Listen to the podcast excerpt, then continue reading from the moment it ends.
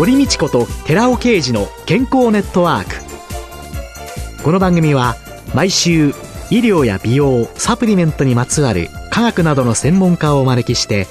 私たちの健康のために役に立つお話を伺う健康生活応援番組です。包摂体サプリメントと MGO マヌカハニーで健康な毎日をお届けするコサナの提供でお送りします。コサナの商品をお求めの際はフリーダイヤル0120-496-537までぜひお電話ください。体の節々が気になりだしたらコラーゲン、グルコサミンを配合した環状オリゴ糖の力シクロカプセル化スムースアップお得な定期購入もご準備しております。ご購入はコサナのフリーダイヤル0120-496-537専任スタッフが商品に関するお問い合わせ、ご質問にもお答えいたします。コサナのフリーダイヤル0120-496-537 0120-496-537皆様のお電話をお待ちしています。こんにちは、堀道子です。今月は美容家の深沢明さんを迎えて白ツヤ卵肌の作り方をテーマにお送りしております。あの、深沢さんは、その幼少期は東南アジア、タイでお過ごしになった。はい、タイっていうとね、はい、光と、それから映像のイメージからいくと、ね、もう日焼け、はい、健康的っていうイメージがあるんですけれども、少女時代は白ツヤ卵肌はいかがだったんでしょうか？いや、もう真っ黒でしたね。はい。タイは一年中夏なので、えー、毎日プールで泳いだりして、真っ黒に日焼けしてました。その真っ黒だった秋少女は、はい。美白の目覚めはいつ頃だったんですか？は、まあ、20代後半ですかね。20代後半。はい。そのケーキは何だった？ケーキは、やはり自分の肌って自分で見れないじゃないですか。例えば街中にいても自分のことだけに。えーなので全然自分が白いっていう意識はなかったんですけれども、うん、なんかいろんな方にとにかく白い白いっていうのを言われまして、ね、例えば第一印象でも、白い人みたいな、なんかそれがキーワードに最初に出てくるっていうことが結構ありました。私って白いのかなって思ったのがきっかけですね。人から白いって言われるようになり、はい、言われるようになって、私は白い。はい、で、その大学卒業後人気雑誌の美容に関する記事を、はい、もう執筆され始めたということなんですけれども、その今のように美白について研究されるというか、はい、いろいろ試したりとか。はい。は、やはりこれも自分が白いのかなというふうに認識してからの20代後半からですね。ああ。はい。白いなって言われたら、より白く目覚めようと思ったんですけど、それはど、どこからそうなった？美容家としての強みというか、になるかなというふうに思ったんですね。その、美容家をそもそも目指そうというか、はい。それは何が契機だった最初は、まあ、20代前半の頃にその美容の世界に入ったんですけれども、ええ、その時はもう本当に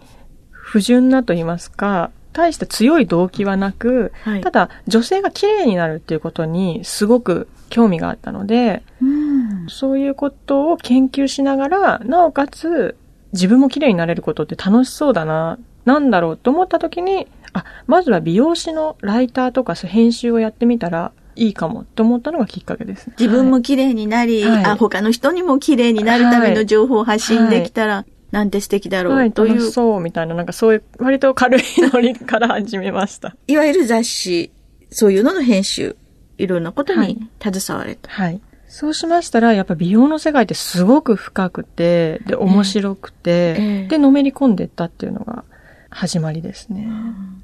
美容ってでもすごい幅広いじゃないですか、はい、奥も深いんでしょうけれども、その幅広い中で美白っていうのにこうあれされていったのは、やっぱりそれが自分の強みでもそうですね。はい。はい。やはり、その美容について語らせていただくときに、人様から見ていただいたときに、まあ納得なり、うん、あ、そうなんだっていう材料が自分の肌となるとしたら、私は美白のこと言った方がいいんじゃないのかなと思って研究を始めたっていうのもありますね。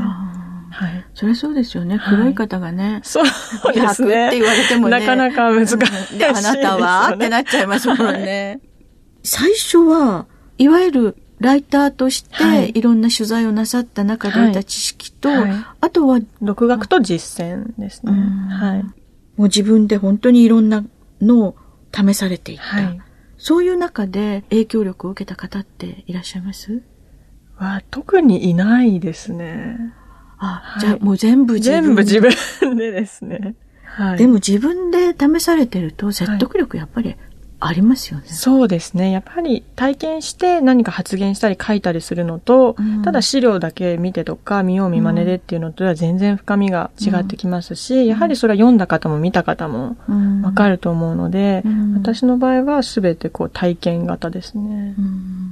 じゃあそういうのの中で、深沢さんご自身がい。ろいろ試されて、はい、まあその人その人によってね、はい、合う合わないってことが終わりになるんでしょうけれども、はい。深澤さんが現在続けていらっしゃる美白習慣、アラカルトっていうのを教えていただいて、その中でちょっと私もできそうなところを真似させていただこうかなと。私の場合は特に斬新なとか変わってることをやっているわけでは本当になくて、うん、本当に基本的なことですよね。なので、適度な運動、1週間に2回程度40分ぐらいのウォーキングをする。肌の代謝を高めたり血行を良くするっていうことと、はい、あとは睡眠ですね。はい、やはり肌がこう日中ダメージを受けて修復するのは夜ですから、うん、睡眠を必ず7時間ぐらい取るようにするっていうことと、はい、あとは絶対美肌に欠かせないのがバランスのいい食事。そう、とってもでもスリムでいらっしゃいますよね。ありがとうございます。そうですね。やっぱり和食がおすすめですね。基本は。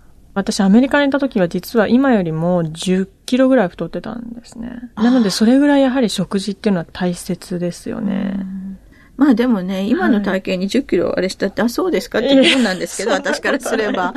へあとやはり美容にとっては、そのストレスケアっていうのも大切ですから、生活の中にうまく香りを取り入れたりですとか、まあ入浴剤とか寝る前にアロマを炊くとか、キャンドルとかでもいいですし、うん、そういう自分が心地いいと思うことを取り入れる。どんな香りを？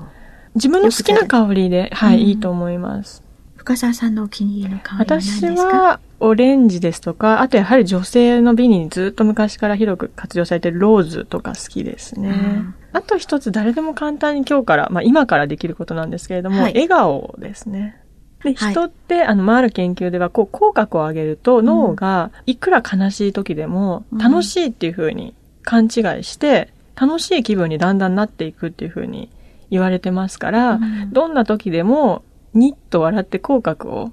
上げる習慣をつけると、なんだか楽しい気分になっていくので、すごくおすすめです。こういうのを実践してらっしゃる実践してますね。意外に効果があると思います。笑顔に関しましては。あと、やはりその美容的な面でも、顔の筋肉を使うことはたるみ防止ですとか、そういうことにつながっていって、はいはいはい、はい、なので、いつも例えばパソコンを見て、携帯のあれを見て無表情でいたら、たるんできますし、そういう表情になっていきますよね。で、いい年のね、重ね方をしてる方とか素敵な方って、やはり口角が上がってたりとか、うん、フェイスラインがキュッて締まっているのは、うん、やっぱり表情豊かによく笑うことが多いとか、そういうことが絶対に関係してくると思うんですね。一人でも鏡見て、そうですね。なので、笑ってもいいですよね、はい、朝、メイクをね、した後に、ニッと笑ってみるとか、うん、そういうのを習慣にすることが、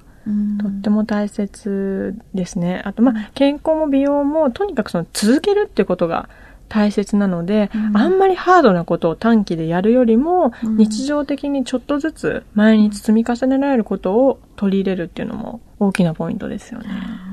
私ね、学生時代に、恩師なんですけれどもね、はい、私、病院に、病棟に患者さんのところに行くっていう、そういう研修があったんですけどね。はい。その時にね、はい、朝ね、起きたら、ニッと笑いなさいと鏡を見てね、はいはい、で、どんなに悲しいことがあっても、どんなに辛いことがあっても、はい、その顔を一日猫をかぶってなさいって、はい、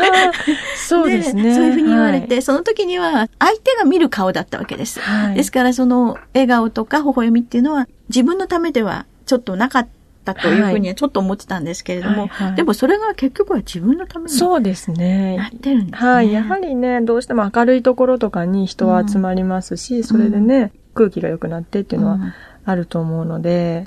よくあの、顔のシワっていうのは、こう、しかめ面をぐっとしてるとね、そこにシワが刻まれちゃっていくっていうことを言いますけれども、はい、そのシワとかたるみとかっていうのは、はい、そういう生活以外に何か気をつけることっては、やはり紫外線ですね。紫外線？はい。はい、紫外線っていうと、まあ、シミばっかりとか肌のくすみばっかり思いがちなんですけれども、うん、実は紫外線は神秘にまで作用して、うん、シワとかたるみの原因になるっていうことが分かってますから、うん、そういう意味でも紫外線対策をきちんと美白の肌になるには大切、欠かせないですね。で紫外線が肌老化の8割というふうに言われてますから、それから肌を守るだけでも綺麗な肌っていうのは保てるんですね。で、実はその60代の方のお尻の皮膚と20代の方のお尻の皮膚の肌年齢は一緒だったっていう研究データもあるんですけれども、それはまさしく紫外線に当たってない部分ですよね。第1回目ですね、にあのお伝えした二の腕の内側の皮膚が自分の最も綺麗になれる肌の本来の実力ですよっていうふうにお話ししたのは、紫外線に当たってない部分ですよね。なのでここはきめ細かくて綺麗なので。二度腕のような肌に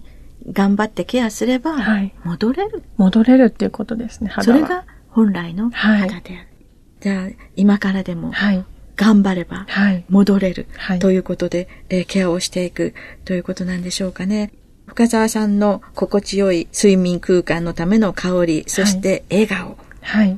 バランスの取れた食事、適度な運動、それ以外には何か？それ以外には、まあ、やはり美容は楽しく過ごす。まあ、前向きな気持ちで過ごすってことも実はとっても大切なので、うん、そういうことも心がけてますね。はい。で、あるあの、美容整形の先生とお話しする機会があったんですけれども、えー、例えば眉間とか、まあ、ほうれい線とかに深いシワが刻まれている方を、いくらその整形で治しても、心が明るく元気にならないと、またそこにシワが寄ってしまって、いくら治しても治らないっていうお話を聞いたことがありまして、えー、なのでそういった意味でも心のケアというか、そういうところをうまく日常で使っていくってことは大切ですね。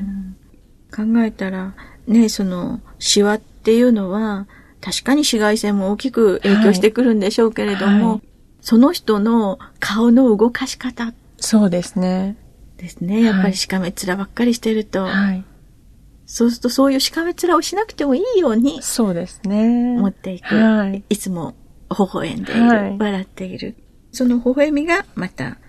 逆に体の中にいい影響も与える。はい。そういうことなんでしょうかね。はいあと、あの、深沢さんが、はい、あの、今、ご自身がお仕事でなさっていたり、はい、サイトでのいろいろな活動っていうのは、どんなものがおありですか？それとか、いろいろなんか書籍ご紹介いただけるようなものがありましたら。はい、一つはアメブロの方で美容のブログをさせていただいているので、あの、もしよろしければ深沢秋で検索していただけると見つかると思います。はい。はい、あとはまた来年本を出す予定ですので、その際にはぜひ、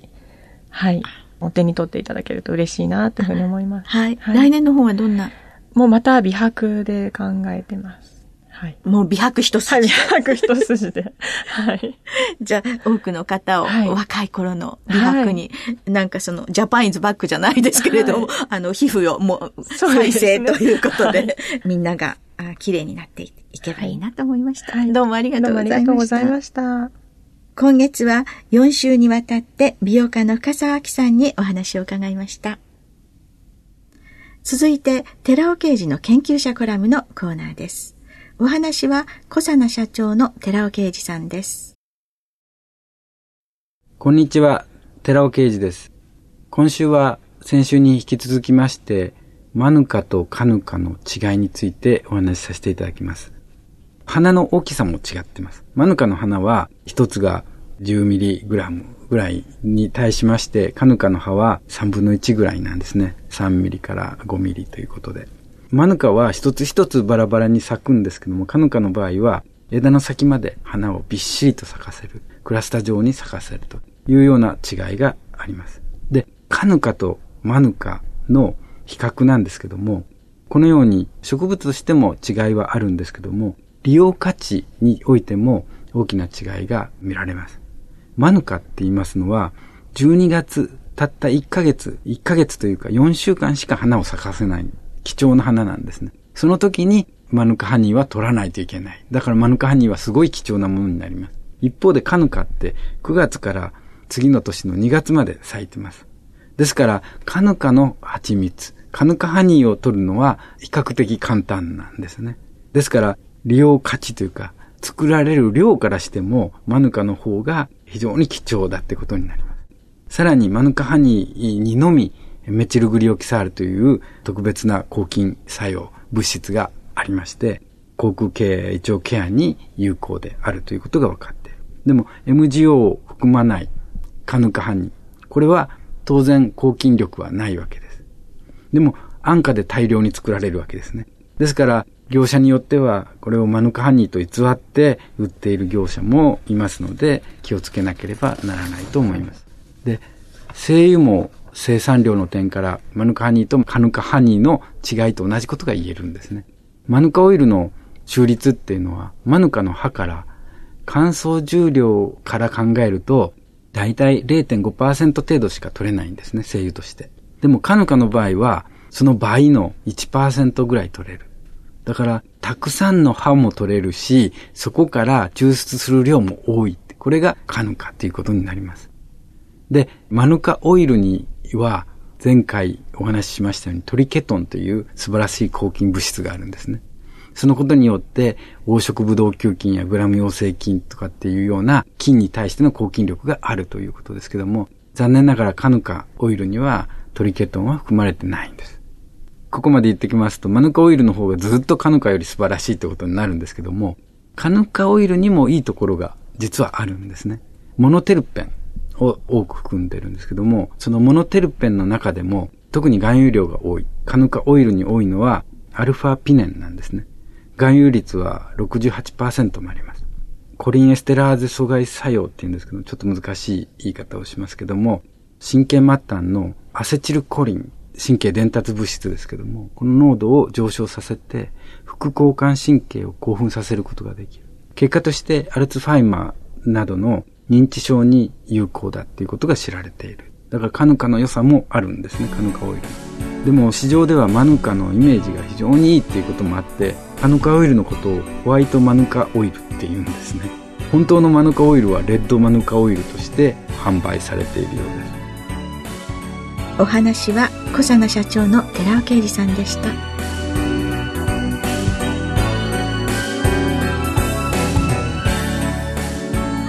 ここでコサナから番組お聞きの皆様へプレゼントのお知らせです。美肌のための3つの成分レチノールコエンザイム9点 Rα リポ酸を配合した美容液。コサナのシクロラボラトリトリプルエッセンスを番組お聞きの10名様にプレゼントします。プレゼントをご希望の方は番組サイトの応募フォームからお申し込みください。当選者は12月2日の放送終了後に番組サイト上で発表します。コサナの美容液シクロラボラトリトリプルエッセンスプレゼントのお知らせでした。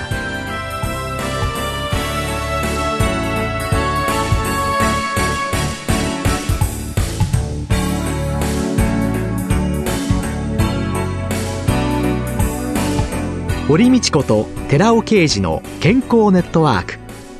この番組は包摂体サプリメントと MGO マヌカハニーで健康な毎日をお届けする「コサナの提供」でお送りしました。